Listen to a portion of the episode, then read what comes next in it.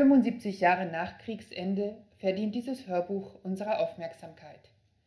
Christoph Probst, Mitglied der Weißen Rose und seine Briefe, gelesen von Sebastian Betzel. Er war weit weg, als man seinen handgeschriebenen Flugblattentwurf fand. Christoph Probst war in Innsbruck und völlig ahnungslos, als in München Hans Scholl mit seiner Schwester Sophie beim Verteilen von Flugblättern an der Universität von der Gestapo festgenommen wurde und der noch versucht hatte, die verräterischen Zeilen seines Freundes, die in seiner Tasche steckten, zu vernichten. Nie waren diese Zeilen vervielfältigt worden. Immer waren die Mitglieder der Weißen Rose darauf bedacht gewesen, ihren Freund, den dreifachen Familienvater Probst, nicht zu gefährden. Am Ende starben alle drei am 22. Februar 1943, hingerichtet durch das Fallbeil. Probst war zu diesem Zeitpunkt 23 Jahre alt, seine fünf Jahre ältere Frau Hertha lag noch im Kindbettfieber, der jüngste Sohn war gerade vier Wochen alt.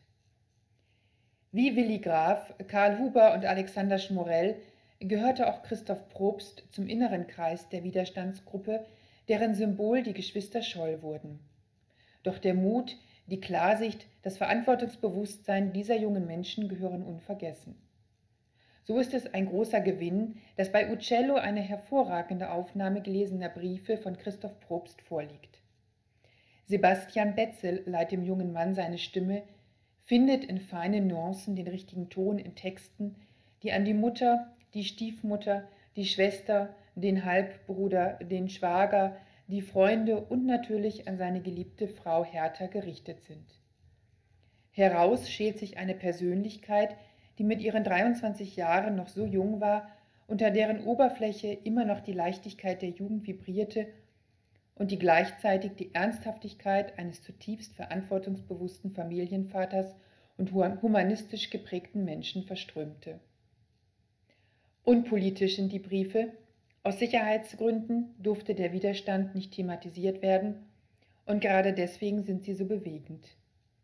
Zutiefst berührend der letzte Brief, den Christoph Probst noch eine Stunde vor seiner Hinrichtung an sein liebstes Mütterchen schreiben konnte.